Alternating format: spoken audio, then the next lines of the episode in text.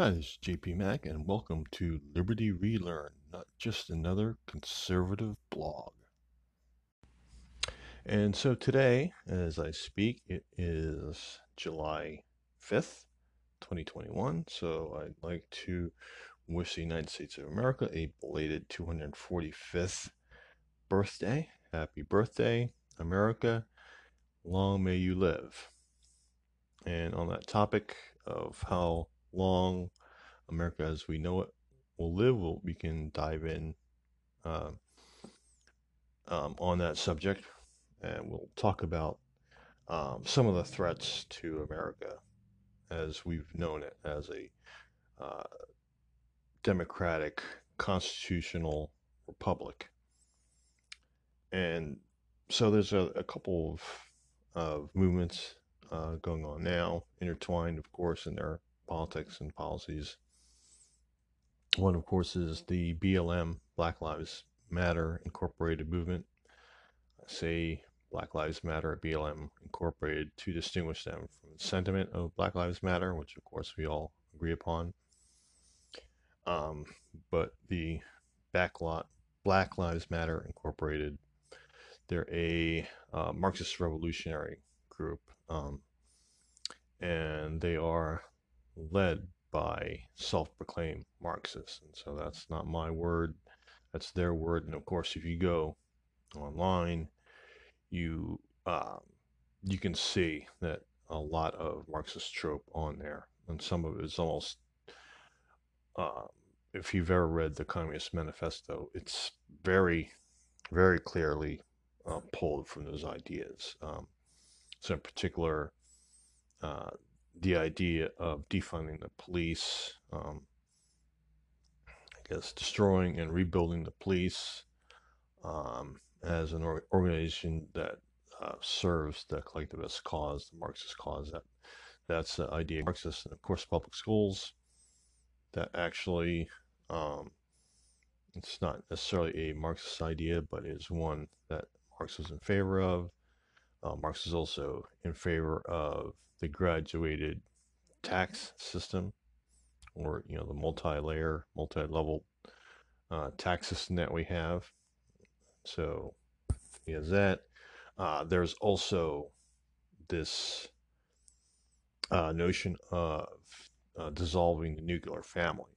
So that's the the parents and the and the sons and daughters of that family the the immediate family. They want Marx wanted to do away with that notion, and of course you you may remember Hillary Clinton famously saying, quoting the the African uh, saying that it takes a village to raise a child, and so this is uh, where that's all leading is the ultimate destruction of the nuclear family. Uh, again, they want to their aim in general. Um, and now I'm kind of talking about uh, leftism in general. Um, they the aim their aim is to destroy the nuclear family as we know it. You know, mother, father, sister, brother. You know that idea, and replace it with with a the idea of people being raised by the state or by the uh, community or by the collective. Okay. And then there's the kind of mainstream political wing, uh, leftism or collectivism. And that would be like typically personified by AOC and her crew, uh, Ilhan Omar, um, and and the rest, and also uh, Senator Bernie Sanders, Bernie Sanders, uh, these are all uh, elements of the far left. And uh, I know at least AOC and Bernie Sanders are self proclaimed Democratic socialists. So there you go. They're telling you what they're about. And then, of course, there is that's all intertwined with the idea of collectivism, um, we're kind of seeing that. Uh, this is something I pointed out before COVID 19 um, kind of America between 1968 69 when we had the flu then, which killed over 100,000 Americas or Americans over the course of, I believe, over uh, 12 to 24 months. So over the course of within two years, uh, something like 100,000 Americans died of that flu epidemic or pandemic. Um, of course, those of you who are old enough to remember, or those of you us who um, studied the history of that time period, we know that there was no mask wearing. There was no um, there was no real hysteria around the flu outbreak. Um, it was pretty much business as usual during that epidemic, uh, one of the more severe in the United States history. You know, probably, I think, after the 1918 Spanish flu. I believe, I could be mistaken, but that may be the worst one since then. And then, so now with the COVID 19 uh, epidemic, uh, we have uh, collectivist values at the fore. And collectivist values say that you need to wear a mask to keep my father or grandfather from being infected. And and the problem with that is it doesn't speak anything of uh, individual responsibility. You know, it's uh, they're coming from the point of view is you have to do this for me and for the people I love, as opposed to like a more individualist perspective where it says, I am doing this to save or help the people either for my loved ones. And since I respect your loved ones too, um, you know, if you know you can show me that uh, wearing a mask is going to help that, then I'm glad to do that. Um, but I'm I'm wearing this mask to protect my loved ones, and you're welcome to do so to protect yours. And that's kind of the difference is, you know, who is speaking and uh, to whom. Is it me speaking to you as an individual saying, this is what I'm going to do for others? Or is it in the collectivist mindset, this is what I want you to do for me and my loved ones? So just kind of delineate difference there of course, we've been talking about, I've been, uh, you've been keeping up with the podcast, I've been talking about a lot of Ayn Rand's uh, objectivism. Uh, she would probably say, after, you know, becoming more familiarized with her philosophy, um, you know, her individualism uh, would say it's, it's, well, she would, she would call it um, rational, I guess, uh, rational individualism and that you know, I'm, for instance, going to wear a mask because I want to protect myself or my loved ones or those around me because I care about them. So even though she entitled her book the uh, the virtue of selfishness, it's not selfishness as we've been taught to think of it. It's selfishness in the sense that it's in your own rational self interest. And if you love the people around you, then you're going to do things for their interest too. And so that's where she was coming from.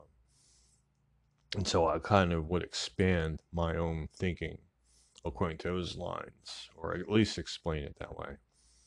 Is if I'm going to do something, it's going to be for a loved one because not because you demand me to do it, but because my own self self interest says I don't want to lose this person, my father or mother or uh, elderly aunt or what have you. So I'm going to take it upon myself to do what's necessary.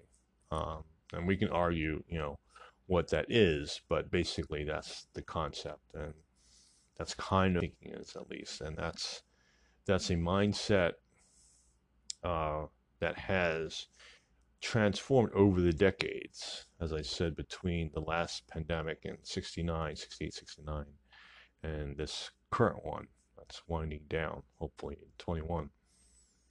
Uh, we've gone from an individualist mindset to a collectivist mindset, or at least those in power have the collectivist mindset. I think probably the the uh, majority of Americans still have the individualist mindset, the uh, rational selfishness or the rational individualism, as Ayn Rand would probably term it. That's probably where most America is. But the people with the power trying to make the rules, or at least making the biggest waves with COVID, they're of the collectivist mindset. So it's what you need to do for me for the good of the collective. And so there's that difference that's happened subtly uh, over the past uh, several decades or over the past 50 years. And so moving on, then of course we have uh, kind of going back to the BLM angle, uh, BLM Incorporated. Uh, there's of course this whole movement of critical race theory, uh, which basically says that it divides people up into races with the proposition that says that you're either an oppressor race or one of the oppressed. And of course, in their worldview, um, in the West, whites are an oppressor race, and every other minority in uh, America or Western civilization is a, an oppressed. And so, therefore, that um, racism, as they describe it, someone like uh, Ibram X. Kendi would probably uh, describe it, or Robin DiAngelo would describe it, uh, a, a, proponent of CRT. You know, they would just, we know, of course, that they talk about only whites in our society can be racist, and of course that's not true. And so let's let's talk about that for a minute, um, because this gets at um, the cohesion, the very cohesion of our society, uh, particularly of our country. Our country was founded on a notion that all men by extension all women, were created equal under the endowed by their creator with certain inalienable rights. Among these are life, liberty, and the pursuit of happiness. And that, of course, could be almost basically what I would say the credo of the American conservative. And that is the basis of our, our founding. Now, they talk about the basis of our founding. Um, they talk about the 1619 Project, for instance. Um, you know, they talk about the it's they make it sound like America was founded for whites by whites, you know, exclusively for the benefit of white people. And that's not the truth. Of course, we know if we actually studied history that the first colonists of America, um, you know, when we think of the pilgrims, we think of people who came to America in order to uh, have new lives in a, in a, new continent away from the old guard, the old thinking that uh, was a collectivist form. Um, in some sense, it was you know mainly monarchies or some sort of other uh, collectivist form, you know, or some authoritarian regime. Uh, there was no really any functioning democracy. There's no really any functioning democracy, you know, democratic republic prior to the United States, um, unless you want to count uh, ancient Greece or Rome in that. But uh, this basically, the United States was the first country ever founded on, on the notion that of um, governor of the people, the most righteous and and most just governors of the people are the people themselves. And so this basically the first uh, country um, aside from uh, a few Native American nations uh, in the Northeast, what's now the United States and Canada, you know, had uh, also had a democratic form. But aside from that, in the Western world, what we think of the Western world now is, you know, the United States was the first ever um, republic founded upon those ideas that the people rule the country and not uh, some ruler. And so that was a uh, breakthrough, that was a break with the previous traditions. And so now, um, again, under the collectivist, this less leftist collectivist movement we have now, that is all um, regressive. You know, they call themselves a progressive movement, but actually, if you look at it historically, uh, it's quite regressive. Um, it's regressive in terms of race relations. Um, they are for segregation. They are basically, if you extrapolate the meaning, they suggest that there is a, a morally inferior race and a morally superior race. And so that is a regressive attitude. Uh, they, they've kind of flip flopped the races that used to be that, um, you know, for the bigots in, in this country and other countries, um, for them, not necessarily the ordinary American, but for those bigots, those or who grew up in that society, like in in the uh, antebellum South, for instance, where slavery was okay or, or accepted. You know, you had a uh, um, idea that one one race was inferior to the other, and uh, with through CRT and other, you know, you know, you call it, might call it anti-racism or, or whatever. Um, that we're regressing. You know, America is regressing to that uh, mindset of superior and inferior races.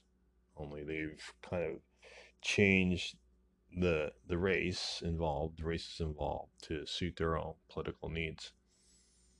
And you have to understand that that is why it was done. Uh, it was not done under any really, I would suggest, any altruistic um, reasoning. It was done purely as a calculated uh, move to uh, shift the centers of power to where they were with you know the people um, to certain people, um, those in the uh, social elites or the political elites in this country.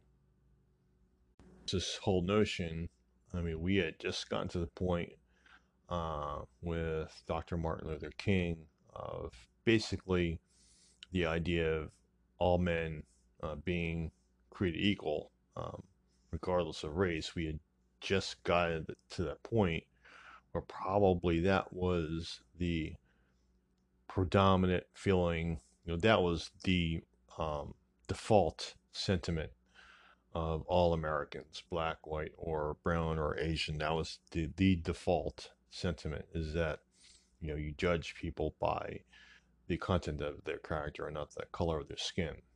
That had, we had just gotten to that point when basically the academic academics um, on love said no. This is this won't do.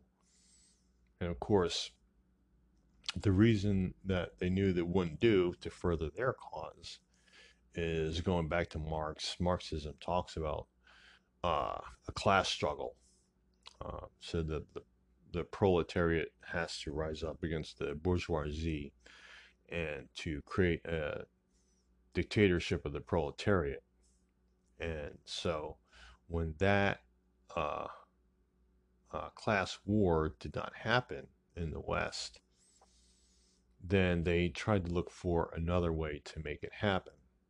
And of course, one way, of course, fascists decided to make it instead of class, you make it uh, nation versus nation. You you forget about class and you concentrate on just the state versus other states. And they did it that way.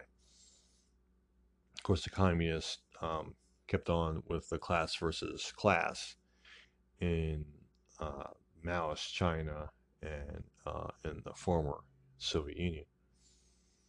But in the United States and in Western Europe, um, they were frustrated because that that predicted class struggle didn't happen. So the the idea came to them um, via the, the uh, proponents of critical theory from uh, coming st- from the Frankfurt School from Germany and being transported transplanted here to the United States is they decided to uh, replace the idea of a class struggle with one of a race struggle. And they figured that was just as good for achieving their aims as a class struggle because it's all about revolution. You know, it's kind of interesting if you think about it because Marx was thinking that, you know, it was the workers whose rights were maybe not being looked out for or they were not uh, being had they didn't have the wages that he would have had or there was not kind of fairness in his mind so he thought the struggle was between uh, class so it's interesting how malleable their philosophy was and they adopt it and so if your modern day socialist or modern day leftist is is worried about a race struggle then whatever happened to the class struggle? That's something that maybe we can consider. And but anyhow, they that was what they started the, on the left. That was that's one of the movements on that's that you see coming to fruition with the modern left is their obsession with race. And of course, the the the purpose of that is to create because you can't have a, a, a race war until the races are divided between each other against each other and as, that is of course the ultimate objective of the uh, these new style leftists um, it's hard to describe them um, we like to say that they're socialists. You know, they call themselves democratic socialists, but really, many, I think, many aspects of what they want is actually similar to fascism, in that fascism kept together some notion of private property. It was just the purpose of you owning that property and controlling your company or what have you, you know, the purpose of the capitalism was supposed to be for the needs of the state and in fascism that was but so there was kind of lip service given to the idea of private property but everybody knew who the real owner was. The owner was the state. And that's the the one commonality that these new socialists have with the 20th century fascists is that they don't necessarily want to do away with capitalism. They want to co opt it and make the purpose of capitalism, they would say, for the state, but of course, the real purpose is for the ruling elite to get whatever they want for, for their whims. And so that's their purpose. And the way, and of course, this is Independence Day, and these all um, are things that go against the grain of America's founding. We're founding, again, under the idea of life, liberty, and the pursuit of happiness. And of course, well, we've seen uh, in communist and socialist regimes in the past, particularly in the 20th century, uh, you have more than 100 million people being murdered in uh, the name of uh, collectivist cause or the other, uh, in Maoist China, uh, Soviet Union, and uh, that would include Hitler's Germany as an offshoot of socialism called fascism. And so obviously some of the most brutal atrocities and the most death uh, within the last hundred years has occurred during in the name of one collectivist regime or another. And so that goes against the grain of obviously life and life, liberty, and the pursuit of happiness.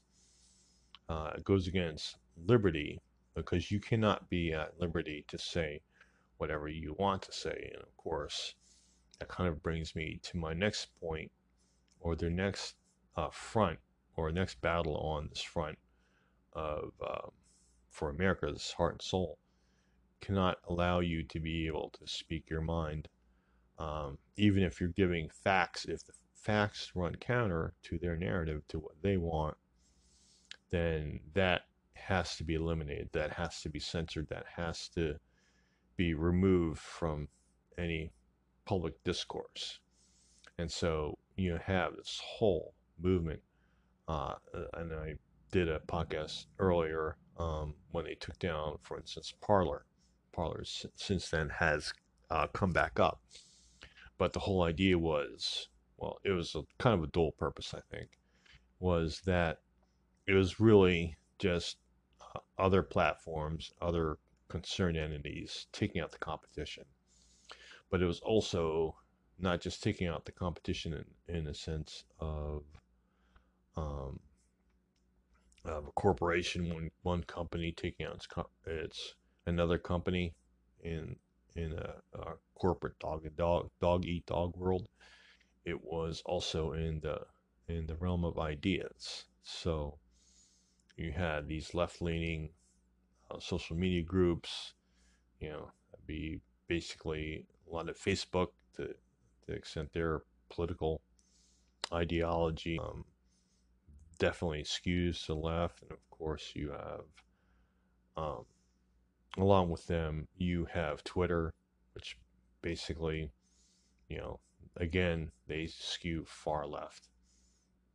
And so you have these platforms that are taking out other platforms like um, like Parler. They tried to take out Parler because that was giving voice to people who didn't agree with their collectivist position, and they could not control the flow of information coming from Parler, so they decided Parler had to go. And again, that was for financial reasons, but also ideological reasons. And so you had groups colluded together. Um, I, think it's pretty pretty fair to say that there was collusion between, for instance, uh, Facebook and Twitter and Google and uh, some of the other and Amazon to, of course, to to take down Parler. And of course, it was all done under the pretense of the January 6th riots at the Capitol, which they call an insurrection, which is ridiculous. It's not an insurrection. Insurrection is a planned attempt to take over government. And of course, they, while maybe there were individuals who were, who were thinking about doing that or, or something along those lines, the vast majority of people on January 6, uh, 2021, were there for a peaceful protest, and and they, you know, it's it's interesting.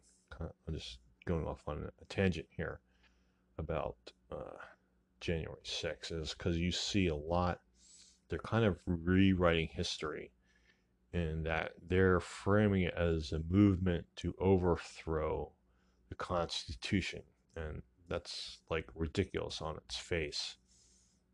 Because what the people that who are the Trump supporters, the I'll talk about the the regular Trump supporters, not like the QAnon people or the far right, any far right organizations. There, I'm talking about the rank and file Trump supporter or Republican supporter.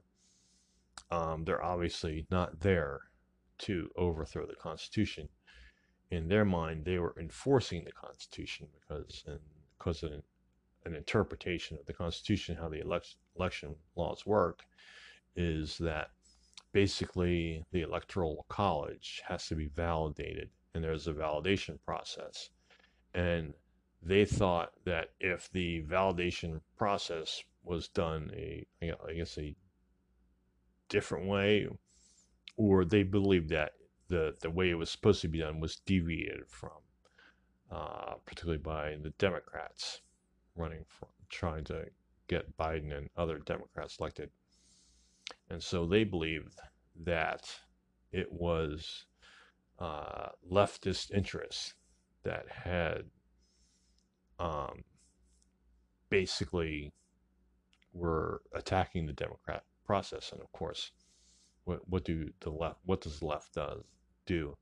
They always project their faults on others. So they're ironically calling the protesters there, peace, peaceful protesters at, on January 6th, they're referring to them as being anti-constitutional, which of course is ridiculous. How can you be an American uh, conservative and be anti-constitutional? It's an oxymoron.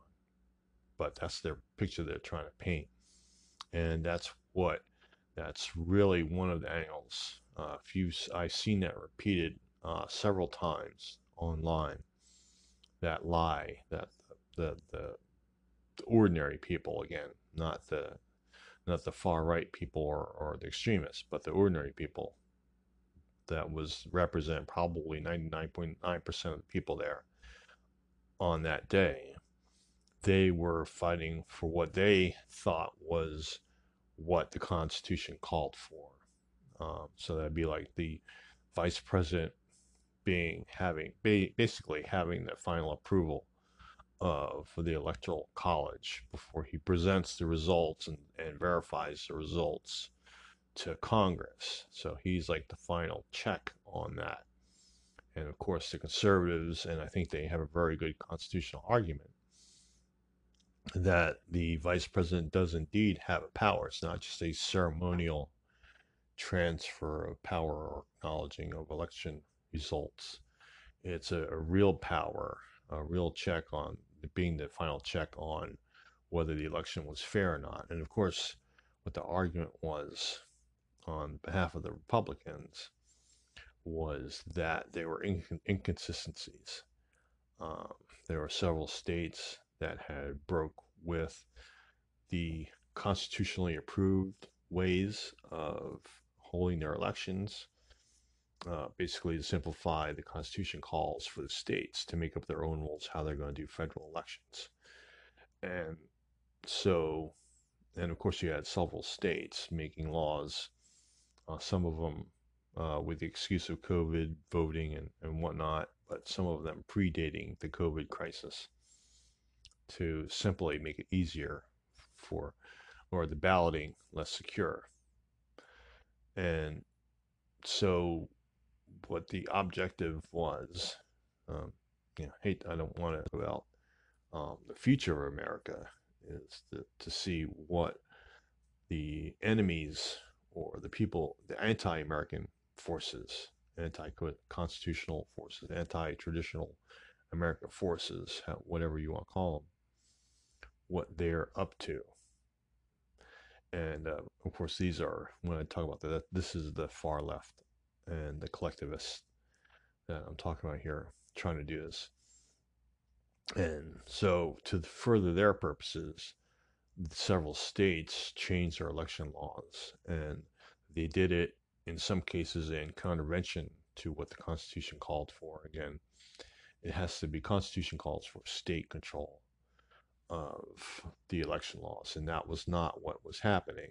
And then there was, of course, there was a lot of uh, irregularities, uh, a lot of statistical anomalies that were not sufficiently answered at the time, were not sufficiently addressed at the time, and so that is why they the people were there. That's why 99% of those people that attended the rally on January 7th, uh, 6th, 2021 were there. Um, it wasn't to overthrow the Constitution. That's ridiculous. Now, were there some people who were trying to do some sort of coup? That's possible, even likely, but that's vast, vast majority compared to those who were who were there. And so, but that is a lie. And of course, you know, we know from the 20th century history, the idea of the big lie repeated enough becomes seen as truth. And that's one of the lies that that's being repeated uh, so that it will become the truth. The idea that the people who attended that rally, um, talking about again, the rank and file Republican or Trump or Trump supporter, you know, who def- who saw themselves as defending the Constitution, they were being accused of trying to overthrow it, which is ridiculous. Again, it's, it's an oxymoron if you understand American conservatism. So there's that lie, and then, of course, you know, as I mentioned, the idea of 1619. Um, America was was America's birthday yesterday was the 245th anniversary of America becoming a country. Okay, which would put America coming becoming a country in 1776, not 1619. Okay. So, and if you want to go back to 1619, they didn't come to America. The Pil- Pilgrims didn't come to America. They didn't land on P- Plymouth Rock to set up some sort of white supremacist group or country. Uh, they came to Plymouth Rock because they were trying to get away from the old old European system, and they wanted to do something on religious grounds. They wanted religious freedom, so the whole idea. I mean, when we think when we celebrate Thanksgiving, that's what we're celebrating. We're celebrating that group of pilgrims that came here for religious freedom, and of course, other people, you know, other colonies um, like in Virginia, they were they came here for economic freedom or sometimes adventurism. But again, this idea of white nationalist group or nation is ridiculous on its face because first of all these were europeans. Why would they were they were not concerned with race. You know they were all from western europe and so they were would have all been virtually all white. So um the idea of them having any kind of racial motivation for coming over here um, is just ridiculous on its face. I mean, they came here for either economic freedom, political freedom, or religious freedom, and and so it just does not make sense, you know, that if you have an almost uh, racially, you know, homogenous home coming here, um, why would they even be considering race. They're they're the people that they're leaving are the same race as them. Okay, and they're all all of the original colonists were almost all white, and you know they want to bring up um, slaves that were brought over in 1619, but that they were brought over, that was you know that was incidental to them coming over. That was the purpose of them coming over. Because obviously if they had slaves in the old world they could have continued to have slaves in the old world um, so they did not need to move to the new world to have slaves okay? So that idea is ridiculous on its face. Um, but that is one of those um, untruths that's being used to pit american against american. Um, at least now, I think most Americans are waking up to it.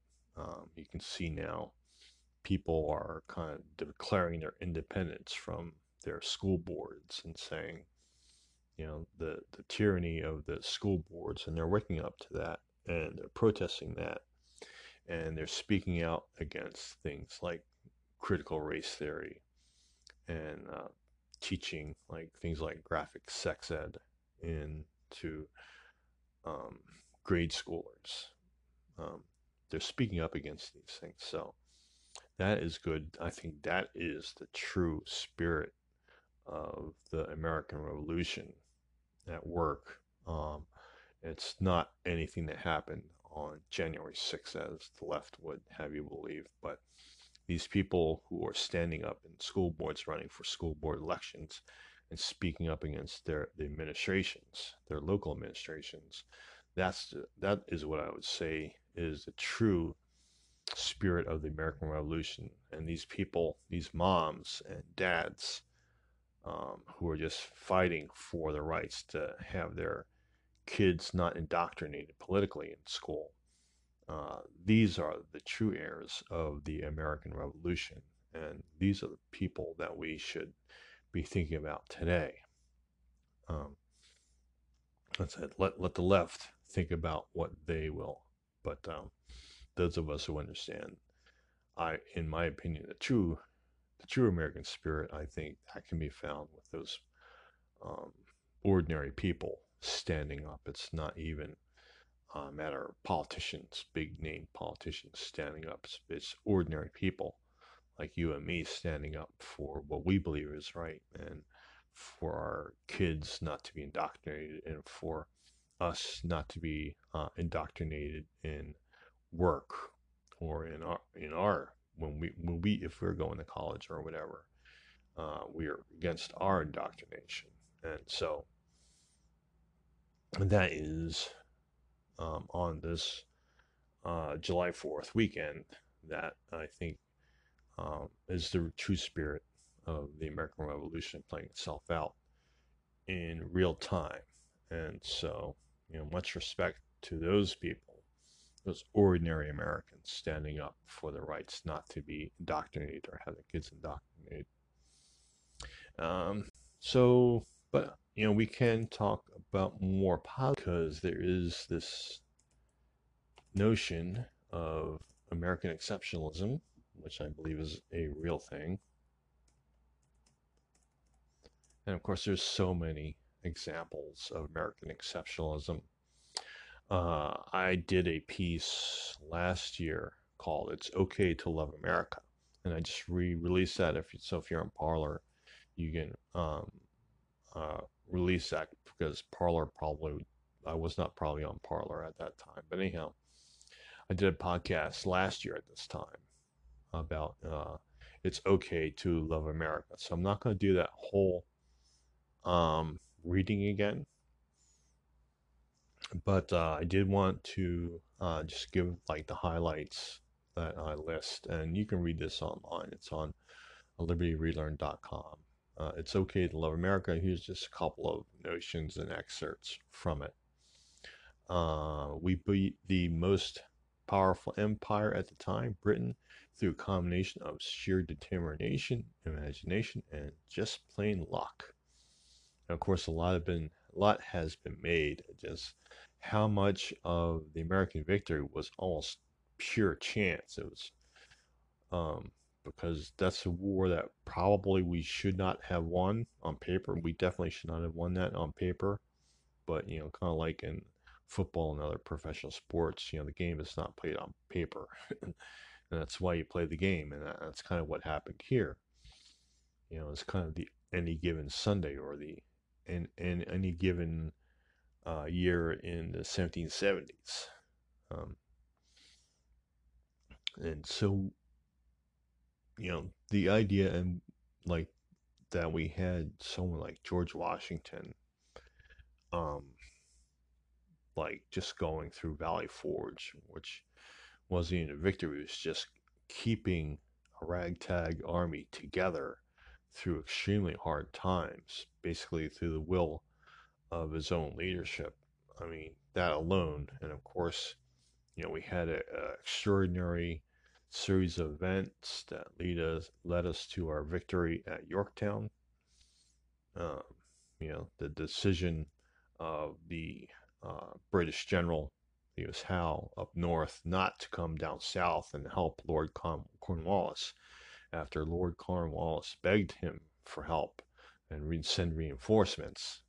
Uh, he made every excuse in the book not to come down, and by the time he he even I guess, tried to mobilize his forces, it was too late. The Battle of Yorktown was already lost, um, particularly with the help of our allies, the, the French, who uh, helped um, keep keep the you know blockade the and bombard the uh, the uh, fortress at Yorktown, you know, uh, there where the, uh, the British were dug in at Yorktown. The French bombed them from sea. They also kept reinforcements coming from the north from the British, and and of course uh, Washington uh, led the victory from the Continental Army, and but that had only happened through a, an amazing uh, sequence of events, um, both having to do with strategic skill, uh, bravery, luck, and oh, you almost have to say divine providence. That's one good thing. You know, we we established our country was almost defying odds just from that, and of course we freed the slaves because um, you know at the beginning of our country there was slavery; it was legal, uh, but we also have to remember that slavery was abolished in Pennsylvania even before the Battle of Yorktown was fought. And support uh, for slavery ended in the North early. Um, of course, Pennsylvania was founded by a Quaker named uh, William Penn.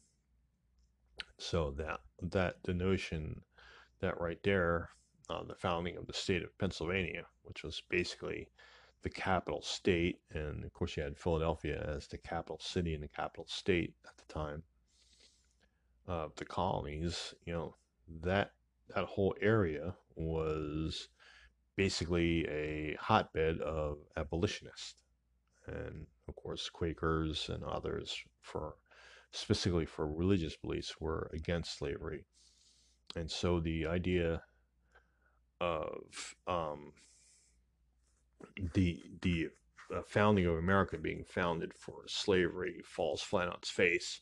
You just have to look at the history of Pennsylvania, and uh, to show it in it. And as someone pointed out, I forget who it was. It was all over the northern colonies, basically almost imposing their will on the southern colonies um, against Britain in common cause to fight against Britain. Um, it was basically you know, everything that was going on to start the Revolutionary War happened in Massachusetts, um, in New England, and in um, in Pennsylvania, and so it was all of the northern colonies were the driving force of the revolution, and of course there there was plenty of people patriots in the South too were willing to take up arms against the crown. And so we we've we fought the revolution that uh, set the um, set up our ability to later have the Emancipation Proclamation, and of course we we, we freed the slaves at tremendous cost. Uh, 600,000 or so Americans lost their lives in that conflict. So roughly 300,000 of them were on North. So it's literally the truth that 300,000 people lost their lives in the cause of freeing slaves. And so we did that, and we're the only country that ever had a civil war um, over slavery uh, for the purpose of ending slavery. You know, that was us. That's one of the things that makes America exceptional. And also, but more on a positive note, you know, with that power, well, what did we do with that power? Well, we invented stuff, lots of cool stuff. We invented a lot of things that the world would have a lot of trouble getting along without. Basic stuff like light bulbs, the telephone, wireless communication, the internet, zippers, the airplane, nothing too important. Uh, also, um, you know, the map of the world looks the way it does, largely because of America. You know, a lot of that comes from the First World War, the dividing up of countries after the First World War and after the Second World War. But the map of the world today, the Atlas, is what it is today, mainly because of what happened during the Cold War. It's due to the United States and the Western powers winning the Cold War against the Soviet Union and other communist states. And so the, you know, we such country as Czechoslovakia anymore. Okay, it's now Slovak Republic and Czech Republic. And there are two Koreas. The, re- the reason there's two Koreas, not one, is because we were able to keep half the southern half of Korea free uh, when the communists tried to take over the entire peninsula. And, and, of course, there's no such thing as Yugoslavia anymore. And that was the result, a combination of us, the Allies winning the World War II, and then the dissolution of the Soviet hegemony. And so now there's no more Yugoslavia. There are, you know, you have Slovenia, you have Croatia, Serbia, and these other states. There, there's no Yugoslavia anymore because that was artificial invention. And so we, we shaped the world literally. When we, when you look at the map, that's that's America mainly that did that. Um, and then, uh, as I mentioned, we helped win two two world wars and the Cold Wars. Um, that's largely, uh, particularly the Cold War, was down to uh, basically um, America, but particularly Ronald Reagan, um, set up the final blow against the Soviet Union. Um, actually happened after his presidency, but I, I doubt that anybody would really not give credit to Ronald Reagan for you know if if there's one person who can be called the one who won the, the Cold War, it's Ronald Reagan. Okay, and of course we sent a man to the moon. In fact, we sent several of them. To date, the only human beings ever to walk on the moon have been American. Every single human being to take a selfie on the moon has been an American. Every single human being ever to drive a cool dune buggy on the moon has been an American. Every single human being to drive a golf ball on the moon, you guess it, has been an American. And so that, um, I like that as a good example of American exceptionalism. And then uh, we help people. We are very good and charitable people as a country. And this is what I'm kind of talking about in a larger scale when I talk about individual self interest. Um, it's not just pure selfishness where we help only ourselves. We help other countries because it's the right thing to do, and and a lot of times it's our allies, but sometimes it's countries that are not too well that, that don't like us. Like when we helped Iran after the earthquake, and we helped many other countries after um, tsunamis and uh, hurricanes and storms and earthquakes and volcano uh, eruptions. America has led the the world in almost every instance. Every time there's a natural disaster, even if against people or against the country that we don't get along with, like uh, Iran, for instance, uh, we help them. Uh, and of course, Americans are very generous. Americans give more to charity than just about any other country. I think at the time I wrote this, we were, I think we're number three. Some categories we were number one, but uh, America was always in, I think, the top three uh, for uh, charitable giving, and that's because we've I I would attribute that to America holding on to its Judeo-Christian values and founding, because uh, you don't see that really. Uh, if you have the collectivist mindset and you think it's someone else's duty to help you, and you're asking other, you're demanding of other people to do things for you to help you, as I mentioned before with the COVID thing um, that that comes from the collectivist mindset. And so, even though they speak in terms of altruism, what what they really are doing is, uh, in, in, a strange way, uh, selfishness. And So now we're um so that is our uh, we're gonna kind of leave it there. Um, I'm just gonna read this last paragraph from that piece. It's okay to love America. That sums up, I think, neatly what I just said.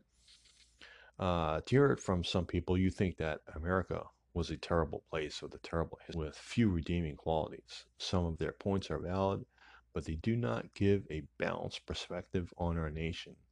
Our founding fathers were men of wisdom and courage who sacrificed much and were prepared to give even more, even their lives if necessary, to gain our independence. That spirit of sacrifice, putting liberty and freedom above our own lives and fortunes, carried on to this day. No country has done more to further the cause of liberty than the United States. Our influence is global, literally. We helped rewrite atlases. We've helped oppressive countries disappear and replaced, be replaced with more liberal ones. From freeing black Americans from slavery to freeing other nations from the tyranny and oppression, America has always taken a lead role. We make and do cool stuff like build the Panama Canal and send cars into space. We help the less fortunate in our own country and across the globe. Even when it comes to countries we don't exactly see eye to eye with politically, we offer them help in their time of need. In short, there is an awful lot to be proud of if you're an American. That doesn't mean we ignore the bad or not continue to correct injustices. It means that our positive contributions and our achievements far outweigh the negative and for that we should be proud. And I'm going to leave you on that because we should be proud. We should be celebrating our Independence Day. And when you look on the at the flag today and tomorrow and next day, uh, I think may long way long may she wave um, over the land of the free and home of the brave. And so, thank you for listening. And I appreciate you listening. If you like this podcast, please tell a friend. Uh, give it four star rating or whatever uh, thumbs up rating on your podcast uh, provider. And uh, feel free to interact with the podcast. Uh, you know, through the mechanisms of your whatever podcast provider you're on uh, feel, feel free to interact. And also uh, check us out online, libertyrelearn.com, on Facebook as Liberty Relearned, and see uh, what I'm up to, JP Mac, on Parler.